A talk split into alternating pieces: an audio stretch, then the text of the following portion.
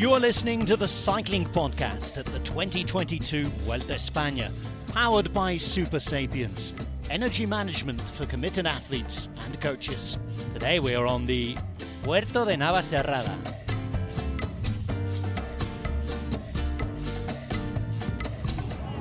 Ahora serás testigo de lo sublime de los sonidos.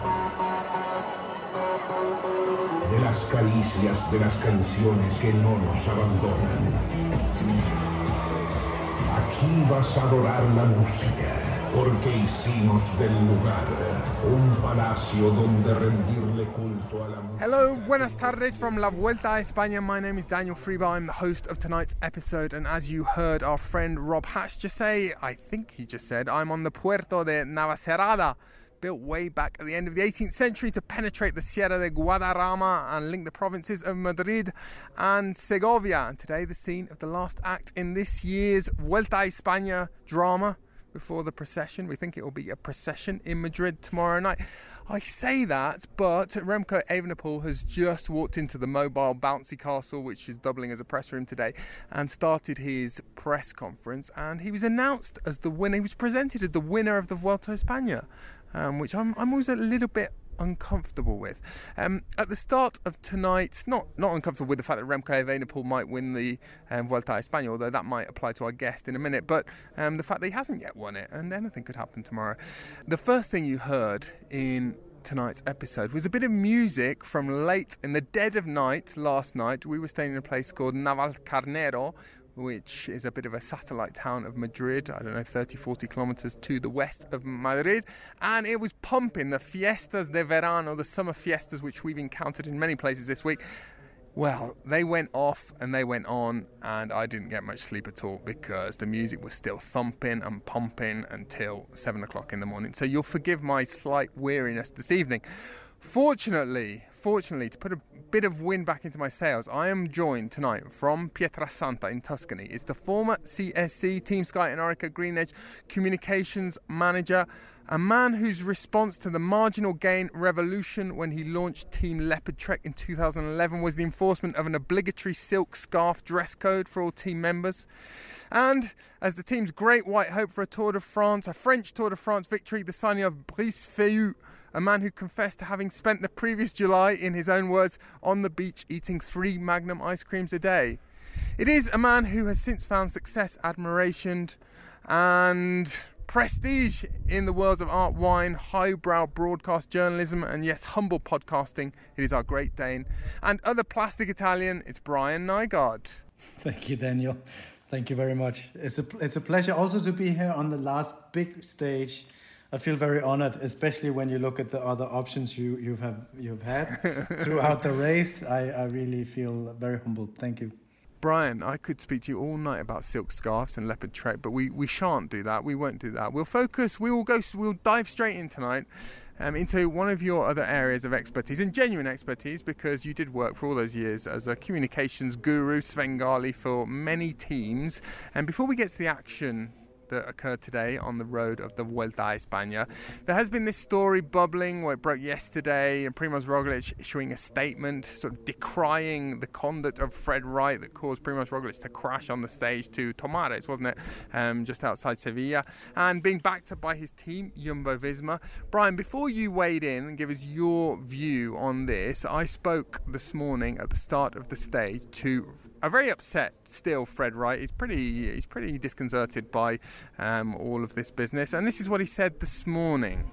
It was hard. I think the team did really well. You know, I was immediately after the stage sort of pretty happy and you know kind of emotional about being so close to winning again, and then you know the team were quite quickly to you know get me back on the bus and be like, look, Jumbo Visma made this statement, and yeah, my my initial reaction was yeah pretty disappointed and. I think it's unfair. I think it's yeah, it's unfair to to call me out in the way they've done three days after the incident itself, and yeah, I, I, don't, I, I still don't think I've done anything wrong. I mean, I don't, I've, I can't be asked to look at the. Vi- I think there's been so many people looking at the footage and studying it, and it's a shame. It's a shame. I, I don't know where I, I held my line. I was on the right side, so I, I, I, don't know. And I, to be honest, yeah, it's it's a strange run, but I mean, yeah, I, I still hope that, of course, I hope Roglic is all right. Like I, I said it in my when I tweeted about it. Like I, I didn't, I didn't want him. No, no one, no one wanted, wants him out of the race like that. Like he was today was could have been the day where he won the world. Fred, you said straight afterwards you would kind of try and reach out to him. I was just wondering whether you did, whether you could, and whether you he's a guy you have contact with generally. I, I sent him a message, but you know I haven't actually had a chance to, to properly speak to him. But I think it'd be good because you know you don't know with these things, like with what you know what position he's in, and yeah, I I just I hope he's all right. So Brian, um, uh, I wouldn't say a sheepish Fred Wright, a, slightly mystified Fred Wright still. Mystified for reasons we discussed yesterday on the podcast. This is very out of character for Primoz Roglic. I spoke to his agent, Mattia Galli, this afternoon, and well, he sort of explained the, the thought process behind what Primoz Roglic did yesterday, issuing this statement. Um, still quite convinced that, that Fred Wright accidentally brought him down. But, Brian, what have you made of all of this? Well, looking at it uh, from the outside, this was not a, a smart move by by Jumbo Visma at all. Uh, especially in the era of social media, I think this was bound to be a, a, PR meltdown for them. When you read the the press release, what Richard Plugge says makes a lot of sense. I I, I really rate him. I, I, he's a he's a rational thinker. He he he doesn't. I don't think he gets emotional about things that easily, and which I think in PR is, is a good idea. But it's also like you mean you've talked to Roglic or, or at least tried to talk to Roglic for years. This uh, I, I, this is a side to him that I that I'm not aware of. Like I don't like he doesn't he's not much of a talker in general, and he's not one to often speak his his opinion about anything much. And I think this this attack uh, on on Fred Wright is, is completely uncalled for.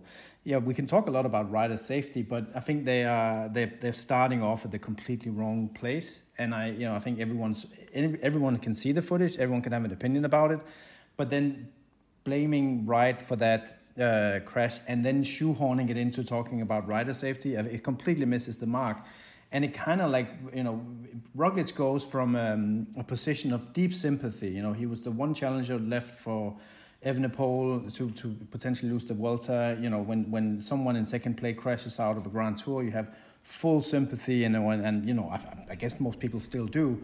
And the guy Brian acknowledged, widely acknowledged, and. Um, acknowledged for several years now for his diplomacy yeah. and sort of non principle of non-aggression, and exactly. we've never heard him. We've never heard him complain about even a rider not taking a turn in a breakaway. Exactly. Yeah. So I mean, it's, it's out of character, and it doesn't. I don't hear a lot of Roglic behind those words. And I think something like even if you say you if you had an issue with something like that, usually in the sport, you take that directly to the rider or to the team. You go and have a chat at the boss. I think starting this kind of you're sending out this this press release and then expecting people to make sense of it in the era of social media. Yeah I, I, I, you're basically shooting your own foot with a double barrel you know gun.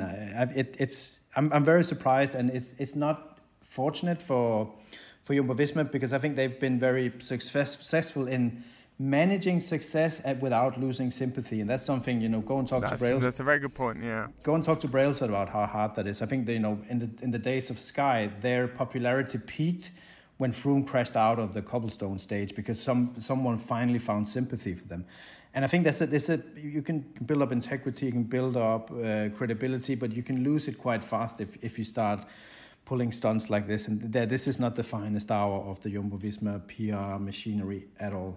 Yeah, that kind of image of sort of class and, as you say, decorum and dignity. You kind of um, go up by the stairs and down in the ev- elevator with that, don't you? You exactly. can lose it almost immediately. Yeah. Um, well, Brian, let's get to the racing. Uh, it was well, the, the Vuelta was I wouldn't say tantalizingly poised overnight, but we did have this stage ahead of us in the Sierra de Guadarrama. We talked about how these mountains have often decided the Vuelta a España. Remco Evenepoel led the general classification by 2 minutes 7 seconds from Enric Mas. Um, had he won today or had he consolidated that advantage, he was set to become the first Belgian Grand Tour winner since Johan de Muynck and won the Giro in 1978. There are a few interesting storylines, Brian, sort of bubbling. Um, few riders' positions were under threat overnight. Juan Ayuso was in third place, the 19 year old. He was, well, um, about 40 seconds ahead of Superman Lopez. And then even in an even more precarious position, in fifth place was Carlos Rodriguez, Sugarman, um, one of the other revelations of this Vuelta a España, the Ineos rider, and he was just 25 seconds ahead of uh, Joao Almeida. But most importantly, he was still very much beaten and bruised after his crash the other day. He'd got through yesterday's stage bandaged, uh, obviously ailing, but today he was due to come under attack from UAE. He was going to have to count on his team. We'd been wondering how some of his teammates had been getting on in the last few days. Tao Geoghegan Hart slipped down general classification. He's 16th, or he was 16th on general classification overnight, um, 40 minutes 36 seconds down. Um, I caught up with him this morning just to see how things were going and um, and how he'd been riding the last few days. Here is what he said. I think it was stage 13 actually. I dropped a Bartram scale on it, giving it to the soigneur. And yeah, was just I don't know, not a nice way to start the day. 7:30 in the morning, you're tired, and it fell out the bag. And uh, it's all right now. Actually, it's it's been better the last couple of days. But the Sierra Nevada day, it was really really bad. I just couldn't really push with my left leg. So it's like that, mate. Um, that's how it goes. I felt really good before. I felt all right the last few days, but uh, yeah, obviously the goals shifted after after that day really, uh, and even a bit the day before I was already not not quite the same. But. So Brian, an unusual injury there, dropping Bartram scales on one's toe. Is that one that's ever befallen you? As we hear actually some applause in the background for Remco Evenepoel in his well winners elect press conference, as discussed often in this Vuelta a España. He's conducted himself extremely well in front of the press. the only thing that comes to mind was uh, Michael Matthews uh, dropping a cup of tea on his foot and leaving him with a second degree burn. Uh, which took him ah. out for, for, for, quite a bit. Um, and I, wasn't that Bob, um, Bob Jungels was uh, someone dropped a knife on a foot as well. I think at some point, but not. I think Bob Jungels was. Bob Jungels was dropped a glass on a foot in a was it in a nightclub. It might even have been at the end of the infamous end of Vuelta party. Um, anyway, we've, we've all had that happen. we have all sorts of things have happened at the end of Vuelta Party, um, and might happen tomorrow night. Who knows? Brian, Brian, Brian. We've talked a lot about how things were poised going into today's stage. It's about that time of the evening when we we hear what did happen today. El resumen del día a contrarreloj. The stage summary time trial. Brian Nygaard, are you ready for your final time trial, your final resumen de la etapa contra reloj de la Vuelta? I think so. You have 90 seconds, Brian Nygaard. I'll, I'll allow you to wear a silk scarf, and you're rolling down the ramp right now. Stage 20 from Moralzarzal to Puerto del Navacerrada, 181 kilometers. A huge breakaway dominated most of the stage, which meant that 26 riders hit the second last climb with a advantage around three and a half minutes, setting a hard pace. Movistar were trying to isolate Evenepoel back in the favorites group, even if they still had a couple of riders in the front group, the breakaway. A few riders dropped and uh, eventually came back, but a lot of um, the main guys were troubled by the pace the Movistar set, but it wasn't until the valley between the second last and last climb that it somewhat came back together um, with people licking their wounds up in the front group, they were almost getting caught as Carapaz went off on his own. Higuita went after. However, Carapaz attacked on the crest with 77 kilometers to go. Uh, UAE were pulling behind them, but Carapaz managed to actually uh, walk away with his third stage win. Arensman was second. In the GC group, no real attacks other than Thymen Arensman uh, had any stick to it, so Evenepoel could easily drift into the last mountain stage as the winner of this Vuelta, bar anything happening tomorrow. Oh, 15 seconds left. Any comment on silk scarves, possibly? Well, it's, it's, it's a long time ago. I, I will see in my wardrobe if I still have have that specific silk scarf, and I'd, I'd be happy to auction it for whatever kind of charity of your liking. What a splendid gesture. Um, there should be a maybe there should be a prize for sartorial elegance on Grand Tours. Maybe a Brian Nygaard endorsed silk scarf would be an appropriate one. But let's talk just um, let's round up the classifications, Brian, because as you say, Remco Evenepoel, barring accident, will win the Vuelta a España tomorrow, and the same really applies to the other classifications. They're pretty much done and dusted. Team classification that's been won easily by UAE Team Emirates, Movistar, the perennial winners. Really, they're down in third place. Uh, Ineos Grenadier second. Youth classification, well, Remco qualifies for that as well, so an easy victory for him there. King of the Mountains, that was another objective of Ineos Grenadiers today to keep hold of that jersey. Carapaz has obviously won that with a commanding lead. Points jersey, well, Mads Pedersen won that in about June. And that, that about wraps up the Vuelta España classifications. Um, so tomorrow, all that remains to be seen is who's going to win that final stage. And I suppose Mads Pedersen will be the favourite. Brian, you discussed um, a few of those guys we mentioned as a sort of prelude to the stage summary time trial. A few of the guys whose positions were under threat today. Juan Ayuso, well, he defended his third place. But unfortunately, Sugarman Rodriguez, Carlos Rodriguez, despite raiding, uh, riding very bravely, very gamely. Um, he did lose two places on general classification, and uh, well, he was leapfrogged by Joao Almeida, who will now finish fifth, and Thymen Arensman just one second, though, between Arensman and Rodriguez.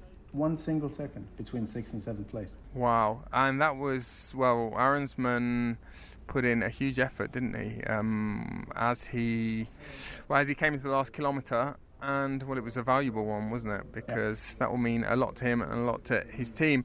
But Brian, let's hear from a, a, few of the Spaniards who were in the thick of the action today. A complete set of Spaniards, in fact. Um, let's hear from Carlos Verona, teammate to Enric Mas, who, as discussed yesterday, hails from this part of Spain and the Sierra de Guadarrama. Let's also hear from Juan Ayuso, who's going to finish on the podium of the World at 19 years of age. And let's hear from Sugarman Rodriguez. I think my face says this all, no? I don't know how I look, but I feel like we try our best. Just congrats to Remco because he was the strongest in La Vuelta. We try in every moment. Today there was an initial breakaway, not dangerous for the GC, so we keep trying. At the end we put two riders in the front, Alejandro and Mühlberger. Then in Morcuera we set the hardest tempo possible, but Remco didn't show any any single symptom of lack of uh, like he was super strong. So congrats to him, a quick step. And yeah, I think we have to be happy because we, we just tried until the end. I think like for us, it's really good result now. If you look one month ago in the Tour de France, Enric getting dropped in every descent, like the confidence in the team was lost. And here we saw that we are back in the battle. I think Enrique saw again like he is there, no? Like the, the tour was just a bad moment and I think this is very important for us for the future. No, at the end next year he's gonna be our leader again, and I think this is a good experience for everyone in the team, and I think we have to be very happy with this. And our Remco, you know, these young riders, nothing to say. No, he won this year Liège in an incredible way.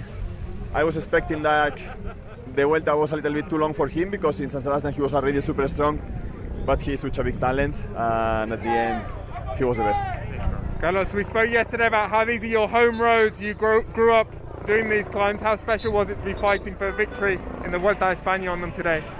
This morning I woke up super happy because this is my home roads. My mom lives eight kilometers from here, just at the bottom of this climb. When I was, I remember, like 10, 12 years old, I climbed for first time this this climb with my father. And was the first time I dropped him off. Uh, yeah, he just got a back uh, surgery, but was the first time I get dropped him, and yeah, I was so special, so happy all the people supporting in the roads, so many no faces in the public. This morning was my first coach here in the start, so emotional day. I just have to be be grateful. No, I think uh, I told the team I was feeling good. We wanted to go also for the stage, and yeah, they worked perfectly. And at the end, yeah, it's a uh, pity that two guys are right in front, and yeah, I won the sprint in the group, but uh, it's meaningless. But yeah, I just have to be happy I'm on the podium in my first Grand Tour with 19 years of age. It's just incredible. First not to the people, not for me. That, that I've proven to myself that, that I can be a Grand Tour rider, that I can one day win win these races, and and that's the most important thing. Almost dead. I suffered from minute zero, but yeah, I, I knew what to expect in the beginning of today's stage, and yeah, I had the, my teammates supporting me from minute zero. So they made my day much easier. They helped me finish the best way possible. So yeah, very grateful to all of them and also to all the staff for all their hard work. We also could win the stage, the, the Boeing jersey with Richard, so very happy. And yeah, I, I have to be happy with the results. When I started this Volta, I didn't expect to finish sixth overall, and every after everything what happened, have to be very happy with with the result. And, and yeah, thank you to, to everyone for their support. It's a big lesson for the future to never surrender, to give always your best, focus on yourself, and yeah, uh, hopefully in the future we can get uh, a, better, a better result thanks to this experience. The Cycling Podcast at the 2022 Vuelta España, powered by Super Sapiens. Energy management for committed athletes and coaches. Still guessing on fueling? Not sure what or when to eat and drink on rides that matter? Never again. Optimize your fueling strategy with real time glucose data, actionable insights, and personalized analytics. We're here to help you achieve your performance goals. Go to supersapiens.com for more on how to track your energy levels and fuel for success. Thank you very much to Super Sapiens, our title sponsors. You can find out more about Super Sapiens at supersapiens.com. El Diario Remco, The Daily Remco. Yeah, you know, you feel like so many emotions going through your body. It's it's special because you're one day away from from a Grand Tour victory. So uh, you start dreaming, you start believing more than you did the days before. But I mean, it's a stage like all the other stages, but it's just the last one. So let's try to stay as calm as possible, as long as possible. My lead is quite comfortable, so following is the task. And uh, yeah, it's all about the head and the legs today.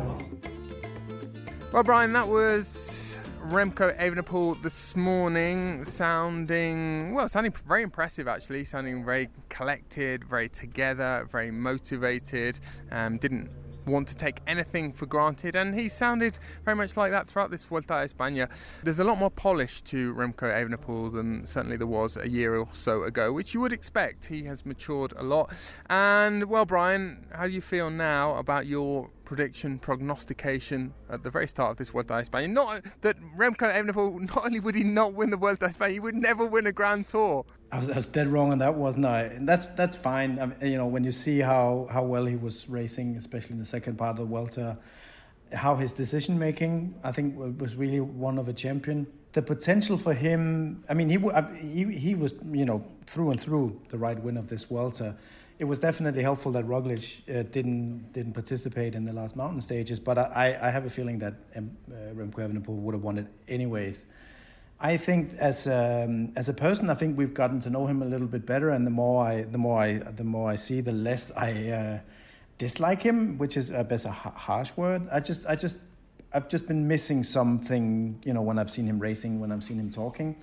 But isn't that sports? You know, you, you like some and, and some you, you like less. So I mean, his his strength and his ability on the bike is is, is beyond discussion. You know, and he he will potent, He's definitely a potential winner of more Grand Tours than this one. He'll he'll face stronger competition. I'm I'm I'm convinced about that, and I think that's one of the reasons why we might not see him at the tour already next year. But uh, who knows? Brian, we talked about Roglic's statement yesterday being out of character, and uh, if you'd said to me a month ago that Remco Evenepoel would win the Vuelta a España, I would have expected it to be in the vein of a lot of his career so far, it's been spectacular and there have been very high highs and low lows, and there's been a sort of a febrile air about it. Hyster- there's been a hysteria around mm. him because of how prodigious he has been and how much hype there's been in Belgium. And there's always a, a sort of a, a, hysterical side to Belgian coverage of cycling. And, and, you know, often they do get things out of proportion because, you know, they have to fill 12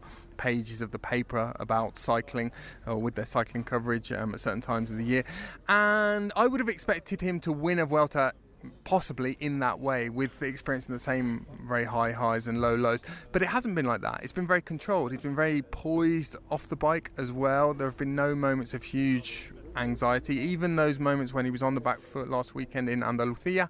The crises, whatever panic there was, was dealt with very quickly and with minimum of fuss, which is not what I would have expected from Remco Evenepoel. No, I think it also. I mean, uh, they definitely tried as hard as they could with the with the riders they brought here, you know, and, and then losing Alaphilippe along the way.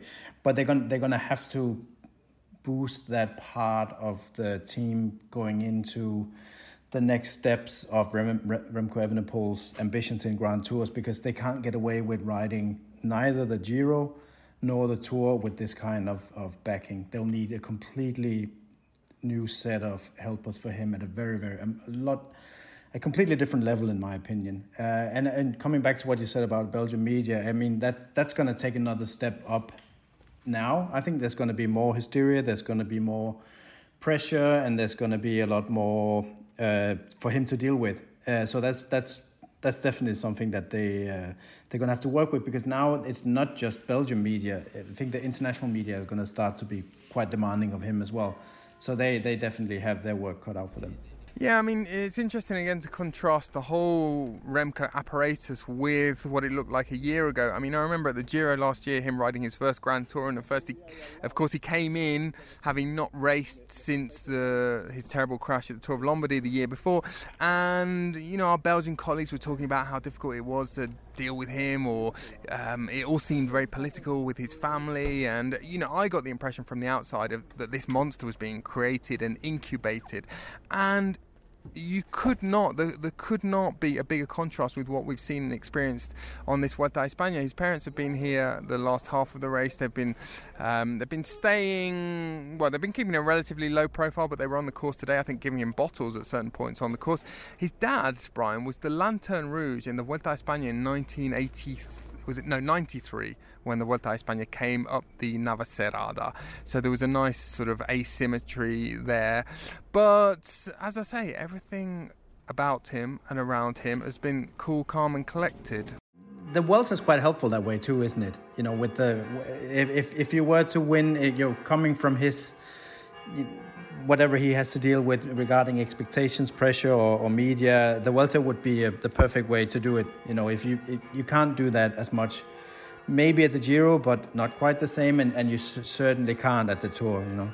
I mean, you and I, Brian, know well. We've seen foreign stars come to the Giro as the big favourite or the big personality, and to a certain extent, this happened with Remco last year. How the Italian media fawn over them and they try to adopt them, and they're asking them every five minutes what they think of Italy, what they think of pizza, what they think, what's their favourite pasta sauce, what they think of Michelangelo, and it all gets a bit suffocating, and you don't really get any. There's none of that fawning here no, at the Vuelta. I agree, I, and which which I think they they they've definitely picked the right Grand Tour. It's it's it's still uh, it still amazes me that they're actually thinking about them bringing him to the Giro after crashing so heavily and being injured for such a long time after Lombardy. It's it's just it's it's up there with one of the worst decisions they've ever made for that kid, but. It, it all you know whatever they've done now it, credit for that because they have themselves a, a Grand Tour winner. Brian, talking of riders, young riders in uh, in hothouse environments, um, there have been a few prodigious performances by riders who could accurately described as prodigies in the Giro d'Italia, Giro d'Italia, Vuelta a España. Um, one certainly has come from Juan Ayuso, has finished on the podium of the Vuelta, or will finish on the podium of the Vuelta tomorrow. He's 19 years old, um, 11 months, 25 days, so I'm guessing he's got a birthday coming um, any day now. In fact, he has, hasn't he? Because he was born, as I keep saying, in the middle of the 2002 Vuelta a España won by Aitor Gonzalez. But, Brian, what's impressed you most about Ayuso? Well, several things. His ability to stay cool in difficult situations is, is beyond his his age. I think that's that's very very well handled, um, and I think he has has a really good way to sort of manage his own strength in a way that, that amazes me, given his experience. uh, physiologically, and that's that's that's the most impressive thing is how he's gotten better in the last week. That's really where that's the mark of a champion. That's that's how you really define a great Grand Tour rider. Uh, and and I remember the first time I saw. Uh, Pogacar really showing what he's able of uh, when he won those three stages at the Vuelta. Um, he just got better and better. And if, if the Vuelta had been just four or five days longer, he would have won it too, because he rode everyone out of his wheel. Ayuso didn't do that, and he is still 19, but his, his ability to recuperate uh, for the third week is such a fundamental thing in, in cycling, and that's going to come to his great, great advantage. It's hard to say when you say you compare him with Carlos Rodriguez, who's a little bit older but still very young, because of his crash. But Carlos Rodriguez was, let's, I don't know how he would have fared if he didn't crash, but he hasn't been as convincing in the third week. Maybe for other reasons, but Ayuso has just become stronger and stronger, and, and especially today he was strong and he's willing to race. Also, he's not riding very conservatively at all. And once they they put their pieces together with uh, Almeida I guess that was a small advantage for him because he dropped, uh, he got a one place in the GC. But they have been a bit sort of all over the place, that team, and, and he still has been able to defend his third place. I think they've, they've wasted a lot of energy on, on things they shouldn't, but he, he hasn't demanded them to do it any differently. Yeah, they've had a very strong team, one of the strongest teams in the race in the mountains, but some of their tactics have sometimes been questionable. And um, Brian, you said there about him getting stronger in the third week. That was something Ayuso himself actually alluded to in his press conference. He wasn't sure how he would feel in the third week, but he said, "Well, actually, the third week has been my strongest week. It's possibly the week when the courses have suited him the most as well. I mean, that's another discussion to be had about this Vuelta a España, whether weeks two and three were in the wrong order mm. effectively. Mm. And actually, if you look geographically, the the race organisers almost could have swapped those yeah. two weeks around. And then I think then then Carapaz probably would have won. yes, that is true. That is true. But uh, you saw the one the one I'm not going to call it a doubt about him, but I think a concern that some people have is that he's been living almost as a professional for a few years now. There are all these stories about his his dad having again sort of housed him in this environment, put him in this environment with coaches and an entourage, which has permitted him to live almost like a professional for a few years now. And there was a question in the press conference just now about how, well, at 19 years of age, does he never does he never feel that he sacrificed too much of his youth because he's probably never been to a disco even or a nightclub? And he sort of laughed and said, "Well, no, he's got great friends and he's never felt that um, he's missed out on anything." But I, I, I get the sense that people feel with Carlos Rodriguez that he's the almost rawer than Juan Ayuso. He's less polished yeah. in some respects. I mean, he certainly looks less polished. He's, he's more baby face. You can almost see in in his muscles or in the lack of definition in his legs. He, he looks a little bit like Pogacar did in 2019. Um, you mentioned that there. Incidentally, people are wondering how old Pogacar was in 2019 at the start of that Vuelta, where he won three stages in emphatic style, crushing style, and finished third on the podium. He was 20 years old and 338 days so about a year older than Ayuso oh. now. And of course, just less than a year later, he won the Tour de France. Uh, Ayuso has a contract horizon until until 2068. 2028. I think the one the one big danger for him is complacency. You know, he he he really must be ambitious beyond his you know need to fight for a better contract. That's an insane amount of years, unheard of in cycling, even for riders like Bernal or who else can we mention that have those long, you know, yeah, uh, Pogacar. Pogacar, yeah. yeah. it goes it goes longer than Pogacar's, yeah. 2028. I mean, I've spoken to I've spoken to agents about these very very long contracts that are being signed now, and a few of them sort of raise an eyebrow and suggest that they're they're not worth the the paper they're written on because there are all sorts of break clauses, and you know, push came to shove and a team was desperate enough to get someone out of a, mm. a, hmm. contract like that, and the rider was unhappy, and they were sort of posturing for a move, then it, it, you know it could happen. But yeah, certainly an extraordinary length of time.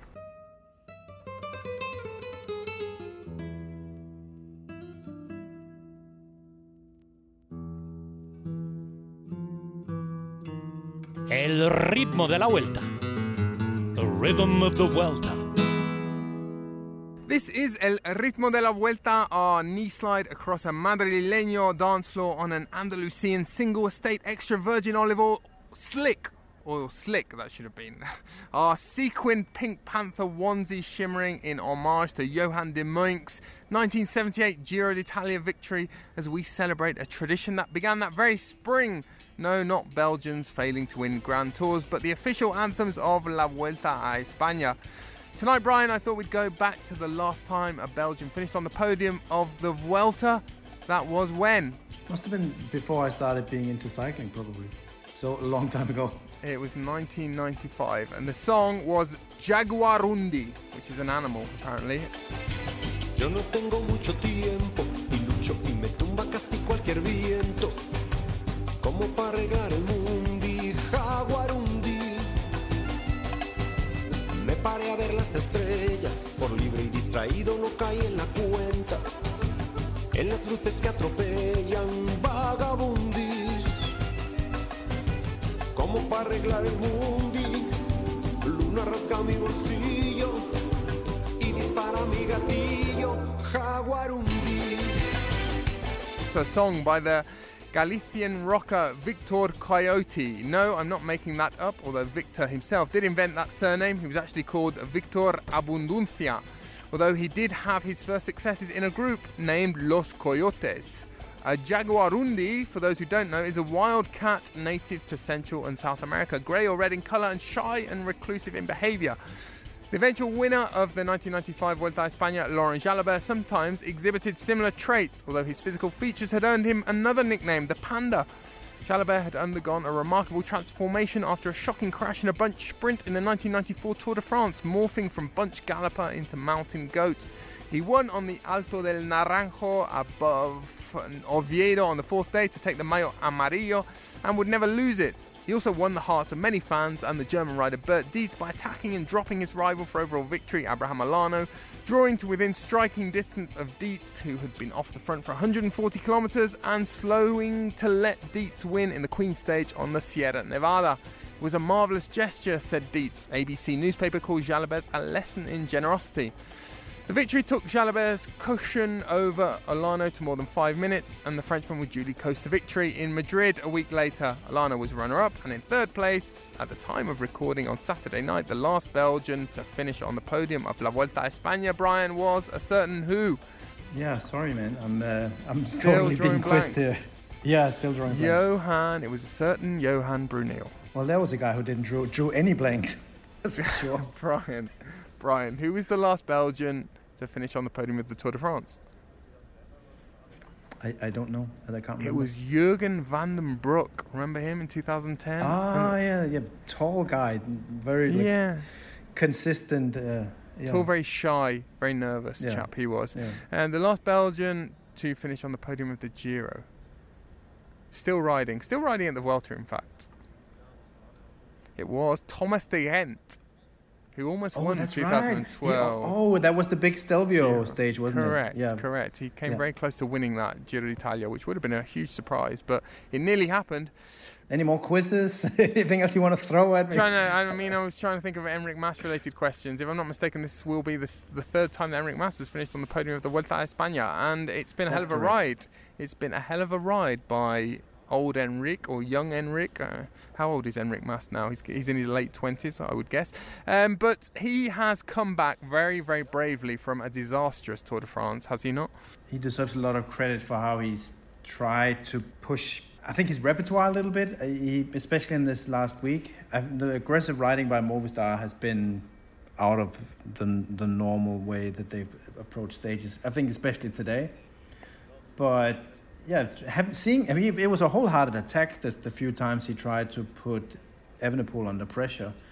And he's, um, it looks to me like he's been able to sort of turn the page on, on his, I think, potential mental difficulties with, with the pressure that, that he's obviously living under, being being the leader at um, at Movistar, and especially in, in a very difficult season. I mean, they've very they've been very close to being relegated. So uh, I think he'll come out of this with a lot of mental strength, and it's it's a decent result. I mean, if Roglic couldn't beat Evenepoel, how how was Mas supposed to do it?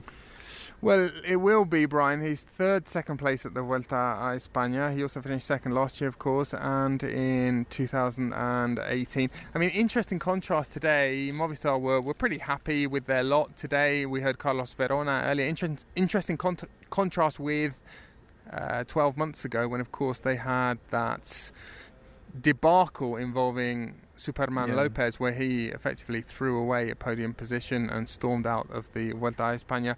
But Mas is a guy who has got a bit of a bad rap in the media. We talked earlier in the Vuelta about how the Spanish fans had also turned on him. There was an incident before a stage start early in the Vuelta when he was called a paquete by uh, a heckler, um, basically a good for nothing rider. Um, but he was was conspicuously, Brian, in his press conference, he was much more charming than he has been in the past, and he was very, very gracious and generous in his well thanks and gratitude to all sorts of people to the including to the the Spanish press. And it was it was quite endearing I must say. And Brian you mentioned that crisis he had at the Vuelta oh, sorry at the Tour de France last month. There was a crisis which manifested itself among other things in difficulties on descents. This morning and this brings us to our encuentro del dia our penultimate one of the Vuelta um, this morning I spoke to the ever charming ever avuncular Movistar team manager Eusebio Unzué about, among other things, Enric Mas's difficulties at the Tour de France. We also discuss Remco Evenepoel and, of course, Alejandro Valverde, who is riding his last Vuelta a España mountain stage today. So let's go, without further ado, to today's Encuentro del Día. El encuentro del día. The meeting of the day. Brian, we're going to be experimenting again with the avant-gardist live dubbing technique that I've premiered at this Vuelta a España. So, well, here's Eusebio, and I'm going to tell you what he said. emergió aquí en el profesionalismo, pues haciendo cosas de, He said, talking about Remco Evenepoel, he came into professional cycling doing things that only great riders can do. Uh, these 40 or 50 kilometer solo breaks, very few people have ever been able to do that. Pogacar can do it, Van Aert can do it, but not many others. And then he's improved in the high mountains this year. This Vuelta was going to be the ultimate test of how far he's come, and Remco's passed it with flying colours. He's shown he can defend, like at La Pandera and in the Sierra Nevada last week, and everywhere else he's put time, even into the climbers. Could he do it at the Tour? Well, there you need to gain time in the TTs and then be consistent for the other 19 days. He can certainly do the TT part, and we've seen him in the mountains here. It's true that a Vuelta is never as big a test of climbing as the Tour, and you don't get those sequences of multiple 18 or 20 kilometer climbs. I'd also agree that the last week of this Vuelta has been relatively light on climbing, even though we've had deceptive days that sap the energy. Vingegaard and Pogacar also aren't here, and they set the standard now. That said, he's beat everyone else, and it looks to me as though everything's within his reach. Then, Brian, I asked Eusebio about Enric Mas and how a rider who suffered what some have described as a nervous breakdown at the tour, and certainly a loss of confidence, uh, recover so quickly. Eusebio said, Honestly, it's difficult to explain. From one day to the next in the tour, this fear of descending suddenly gripped him, and his brain started playing tricks on him. He'd never had a problem with descending before, and the incredible thing is how he's gone from how he was on the Aubisque at the tour, a quivering wreck or a shivering wreck, to where he is now with his descending. I went to see him at home in Andorra three weeks after the tour, and he was a different man. You could tell that he'd somehow purged the fear from his brain. It's true that we also helped him every way that we could with a psychologist and a descending coach. Now he's riding the same way that he did in Tirreno Adriatico in, in March before a crash cost him his podium place there. After that, a similar thing happened at the Tour of the Basque Country, then again at the Dauphiné, and at that point his confidence was completely shot. And finally, Brian, we talked about Alejandro Valverde, who's still got a long term contract to work with Movistar. We don't know in what capacity yet. I asked Eusebio what would it be, and he said, well, it hasn't really been defined. We're going to give him the opportunity to carry on and take his time to find out what kind of role will suit him best. I know for sure that he's an example for everyone in the team with his messages, the messages that he gives them, his professionalism, and he'll continue to be that. También muy interesante para, para el resto de compañeros, sí. So, Brian, that was, as I said, the ever suave Eusebio Unzué this morning, um, looking quite pleased with himself, not least because there are a few rumours at the Vuelta at the moment, and Eusebio actually confirmed these to me, or, or the hint of them to me, that there's a new sponsor that could be waiting in the, in the wings for Movistar. There could be a fairly hefty injection of cash coming, I think, he certainly thinks, for Movistar um, in the coming months, and things are looking a bit brighter for them, aren't they? Um, certainly than they were at the start of the Vuelta. They had good results with Aranburu in um, was it the Tour of Limousin in France. Then they had that good piece of fortune at the Tour of Britain with um, that being cancelled or the last few stages being cancelled, and um, them picking up the overall victory with Serrano there, and now a podium place at the Vuelta with Enric Mas. Yeah, but it's uh, the stage that Gonzalo Serrano won in, at the Tour of Britain. That was their only 14th victory this year, which is not, you know, they, they can they banked on Valverde being able to take points here and there, but this this result, uh, the second place for Mas here, is, is extremely important. If they if they didn't podium on their home race after such a, a horrible season, that that I don't know how he would attract sponsors based on that sporting outlook, but um, kudos to them if they have. Exactly, Brian. Exactly, and well, it's been a good Vuelta for the for the Spaniards, certainly for Movistar. But Brian, I wanted to ask you in the third part of our podcast tonight: Has it been a good Vuelta a España from your point of view, from the point of view of the spectacle, as as someone who has mainly been watching the Vuelta at home on television? I really like the Vuelta. I would I would have liked to actually be there because it's it's such an enjoyable place. All right, uh, Brian. All right. You yeah. know we can't aff- we, we know you can't afford you. Not twice a year. That's okay. I, I could have just gone on my own account, but we spoke earlier about the the parcours, and I, and I think that was a little bit of a letdown. Um, you, they could have easily, as you said, switched the second and the third week, and it would have given us, I think, a better and more interesting last week. A lot of riders didn't make it to the end, you know, uh, Simon Yates, uh, Sivakov, Roglic, and I think it would have been a different race if, if they'd all been there. It would have been a different race in the mountains altogether. Uh, but you can't. That's the grand, That's the nature of Grand Tours. You know, you have to look at what's there, and you have. You know, it's a bit like golf. You know, the two basic rules of golf, as you know, play the course as it is and play the ball where it lies. That's the beauty of golf. And sometimes that's how we need to look at cycling. Not you know, those who aren't there aren't there. Period. So this is the emergence of of, um, of Evenepoel and this Vuelta uh, has definitely come into his favor with everything that's that's happened. Uh, I think today was, was, was good racing. If the if the Vuelta had been five six days longer, I think Ayuso and and Carapaz probably had a potential of, of winning it. But uh, overall, you know, I, I like the Vuelta. It's hard for me to say anything bad about it, uh, other than I wasn't there myself. now, I mean, from my point of view, well, it will be time tomorrow to give a wine glass weight, rating, perhaps, but I, it's not going to be up there though. In, no, in, it's I not. Mean, I actually, actually just ordered new wine glasses. Speaking of, um, but yeah, I, I, in in the in the Daniel Friebe rating, I probably wouldn't give it more than a three.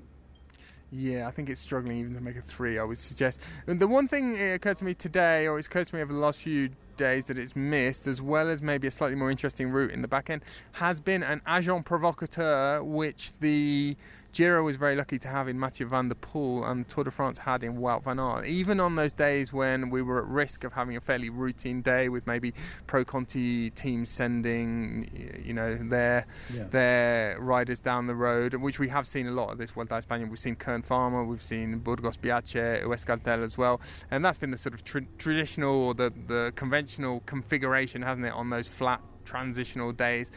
At the Tour de France, often we were spared that because Wout van Aert did something very unorthodox, and the Vuelta hasn't hasn't had that. Been pretty impressed with with Mads Pedersen, and he could still he could still win again tomorrow, and that would be his fourth victory.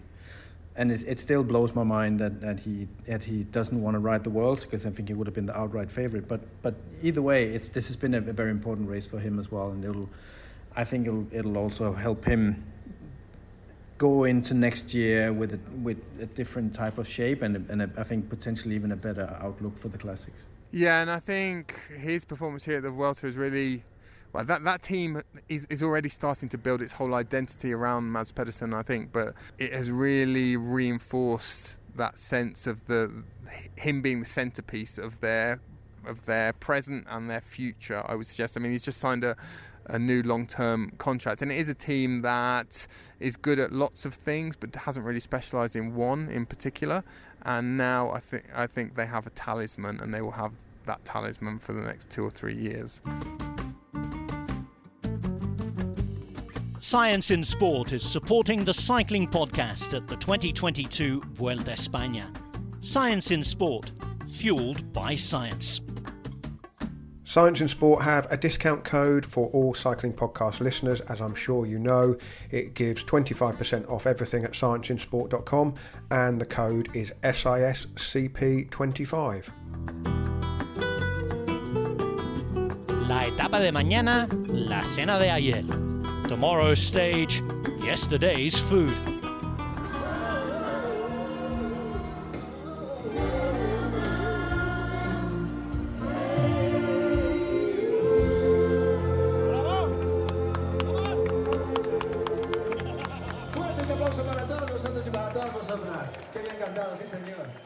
Well, Brian, that was not last night's cena, not last night's comida, the food. It was last night's, a bit more of last night's musica um, from the the enormous open air concert that we were treated to and that kept us up all night in Navalcarnero. Um, the dinner itself was not a particular highlight of this Vuelta a España, but it's been there. There haven't been that many culinary highlights in this Vuelta a España. I must confess. I had some sort of quesadillas, um, which were okay. We had some madrileño stew, some cocido madrileño at the press room today, adjacent to the big red bouncy castle, doubling as the press room, which was quite fun. And um, well, let's let's hope that tonight in Madrid. We're staying in the centre of Madrid, and tomorrow night we'll bring better things. And who knows, maybe there'll even be a cameo by the, the cycling podcast team at the infamous Vuelta a España um, party, end of Vuelta party. Brian, you got any stories? Should we should we have any stories about the? Let's have a um, an amnesty of Vuelta a España party amnesty and some stories from Brian Nygaard before we talk about tomorrow's stage, shall we? I mean, I remember the first Vuelta I, I did. There's also a lot of stuff from the first Vuelta I did I don't remember. But it actually started out being a bit of a party central early on, um, which actually put a bit of a halt to it uh, later on for, for me. But I remember we actually went out very early in uh, Santander, which is a, was a brilliant place to go out, and had a very late night. And I actually had to see the doctor the day after because I had such a bad hangover. I was not feeling well, mate. I was, and I remember we were, did, we were. How did the doctor treat that? Oh yeah, very strong painkillers. I don't know if it's tramadol, uh, well, but I, I, had to take something because I couldn't stop throwing up actually, and that's not convenient in the bus. And I remember we were checking in on this beautiful hotel um, the day after in Burgos, um, uh, one of the best hotels of that Vuelta, and I was just I was just in bed basically just as soon as the stage was finished, I was just in bed, and uh, luckily there wasn't a late start the day after in Soria, I think it was. But, but one thing that I, I, that I really love about the Vuelta is that if you ever want to throw a party post race, forget about Paris, forget about Milano, because Madrid is, is, is one of the place, places in Europe to go out because everything starts so late. You could even be at any kind of sponsor function, you can do whatever you need to do even if you still go out like at one or two at night, the party's only just started. It's such a brilliant place to go out. It's such a great vibe. You know, it's, it's if you go to Plaza Santa Ana now, I don't know. I, I don't remember actually being at an official Vuelta party, and, and if there ever was one, I, and I'd been at it, I, I probably don't remember. I just I just really like going out and that whole atmosphere in Madrid, like late night atmosphere, people partying until very early, as they did at your hotel last night um, in the outskirts. I, I really enjoy that. Uh, in my younger, more reckless days, I attended a Vuelta a España, end of Vuelta a España party in Madrid and had a dance off with Julian Alaphilippe and won the dance off, I should add, um, of course. The judges? Well, the, the, the, there was no there was no photo finish. It was we didn't, we didn't need any judges. It was a convincing victory. Well, those years haven't been that long ago, then, right? I mean, that, no, no, not that long ago. Brian, I'll give you a multiple choice. We can go A, some wistful gazing from Fran Reyes, or B, you can tell us about tomorrow's stage. What shall it be? Oh, Fran Reyes, easy. That's easy. I love the. Okay, I love the man. A. It's A. Let's A. Let's hear from Fran Reyes. Well, Fran, this Vuelta is almost at its conclusion. You are about to disappear over the brow of the, the mountain over there, um, off the edge of the Sierra de Guadarrama. You're about to head into the province of Segovia. Is that right? You're going to Yeah. leave us this evening. Uh, well, I'm going to I'm going to leave, but just uh, for uh, so for a few hours because I'm going to try and meet people at the women's Vuelta. Well, Fran, were you rewarded? Was your presence on the Vuelta today, at least, on the Navacerrada, rewarded with a good stage? Do you think? Well, I think it was a very good stage uh, from the point of view that it was intense, and uh, there was always this air of expectations coming, you know, of what was coming. But uh, indeed, we spoke about it yesterday, right? That no one was actually interested in attacking, and hence we didn't see a full-on attack. At, uh, Enric Mas launched one of his attacks, but it was only 200 meters long, and afterwards, never, nothing else happened from the point of view of fighting for the red jersey. Fran, we're in serious danger here of offering some serious analysis of a bike race. I'd rather get you to turn around, face over, as I said, the brow of the Sierra de Guadarrama, and look at that gorgeous view and do what you do best and just gaze wistfully out there uh, and describe the scene for us. describe the scene here on the Navacerrada. I think we're going to see Remco Evenepoel appear any second because his press conference is due to start in a couple of minutes. But just just tell the listeners where we are. Well, Daniel, we are on the what we could say it's the lung of uh, Madrid. The Sierra de Guadarrama is the mountain range that separates Madrid from Avila. And it is a beautiful scenery. It is, well, most people come to wonder when they get too obnoxious about living in such a dense city as Madrid is. Indeed, today, me, as I parked my car on the way to Segovia, on direction to Segovia, I sat on some tree in order to to write my thoughts on my journal because I, I am that kind of I am, I am that kind of person that keeps a diary. Yeah. You know. You sat on a tree. Yeah, I sat under a tree. I Oh, sat oh, under a tree, okay. Under a tree. I mean, not on top of the tree. Just imagine. I mean, that would be that would be yeah, that would be a level of skill that I would never attain. but uh, at even uh, but yeah, it's actually quite gorgeous here and quite green. To, not, right as of now, we were saying oh, on our right how people was asking Perico Delgado for a Mr. picture. Segovia. Me, yes, he's from Segovia, but he he's one of his most memorable feats was done here in the Sierra de Guadarrama back in 1985 when all the Spanish teams colluded to take the Vuelta title away from Robert Millar and gave it to Perico Delgado. And he won again up here. He basically won the Vuelta again up here in 1989. Yeah, can be. But I, I, to be honest, I don't have that in my mind. Even if I have been doing research on Guadarrama, I never went as far as you did, Daniel. Well, Fran, uh, we won't keep you too much longer. You're going off to see the women's race. Will we see you in Madrid tomorrow? You will see me in Madrid. Indeed, I am going to a book club tomorrow after midnight. If you- we are going to read The Hobbit aloud, so if you want to come, we, you can join me there. Yeah, But with a few drinks maybe, a few drinks also. But uh, These uh, these interventions become more esoteric every evening, but um, hopefully they'll climax tomorrow. Fran, off you go. Have a lovely evening. thank you very much, Daniel. Have a lovely one too. Okay, Brian, that was Fran Reyes just an hour or so ago, gazing wistfully um, over the horizon here on the Sierra de Guadarrama. Everyone's starting to pack up here. The bouncy castle will be deflated at any moment, I'm sure. Cars are leaving the car park, and we still haven't talked about tomorrow's, well, what we defined earlier in the podcast as a procession. What is it? Where is it? And what we gonna what we gonna see tomorrow? We're not to see a lot until they actually hit the streets of Madrid, you know, because it's it's a, it's sort of a, it starts, I believe, in Las, in Las, Rozas, doesn't it? Which is a, a fairly new part of the outskirts of Madrid, pretty nondescript. But once we, I, I really like the um, the circuit, the Madrid circuit, also because I think that that part of uh, the central part of Madrid is such a magnificent place. And it's a, it's a, I don't know if they're actually doing it the other way around again this year because it used to be a bit of an, not an uphill, but a slight uphill, just a, a maybe a percent and a half.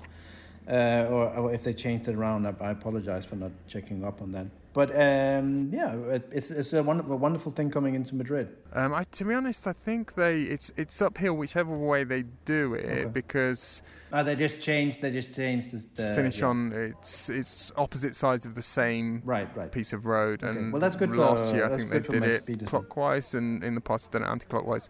But Brian, you mentioned last uh, Rozas where the stage is going to start as the car alarm goes off behind me. That's not me breaking into um, a vehicle. There's going to be tomorrow at the start. There's going to be a glass sculpture of Alejandro Valverde. Uh, made from recycled glass, I believe, unveiled uh, near the start line. Um, so that's something not to be missed, although I will be missing it because I'm not going to go to the start. Not even a, a glass sculpture of Alejandro Valverde. I think you- I think you can be start tomorrow, allowed. I'm afraid. Yeah. But um, look forward to a, a barnstorming sprint finish to bring us home, to bring us in, and to conclude the Grand Tours for 2022. But Brian, that does conclude the entertainment. Um, it concludes well your stint on this Vuelta a España. It's been an absolute delight to have you. I'm I'm I'm sorry we couldn't have you here in person in Madrid, well in Spain at all, or in Madrid tomorrow. But um, well, you and I, I'm sure, I'm sure, and I hope very much we'll be reconvening at the Giro d'Italia next year, and we'll be hearing from you over the autumn and winter, I'm sure as well. But um, in the meantime, I'm going to thank you, Brian, and um, well, and tell you what a what a delight it's been to have you yet again.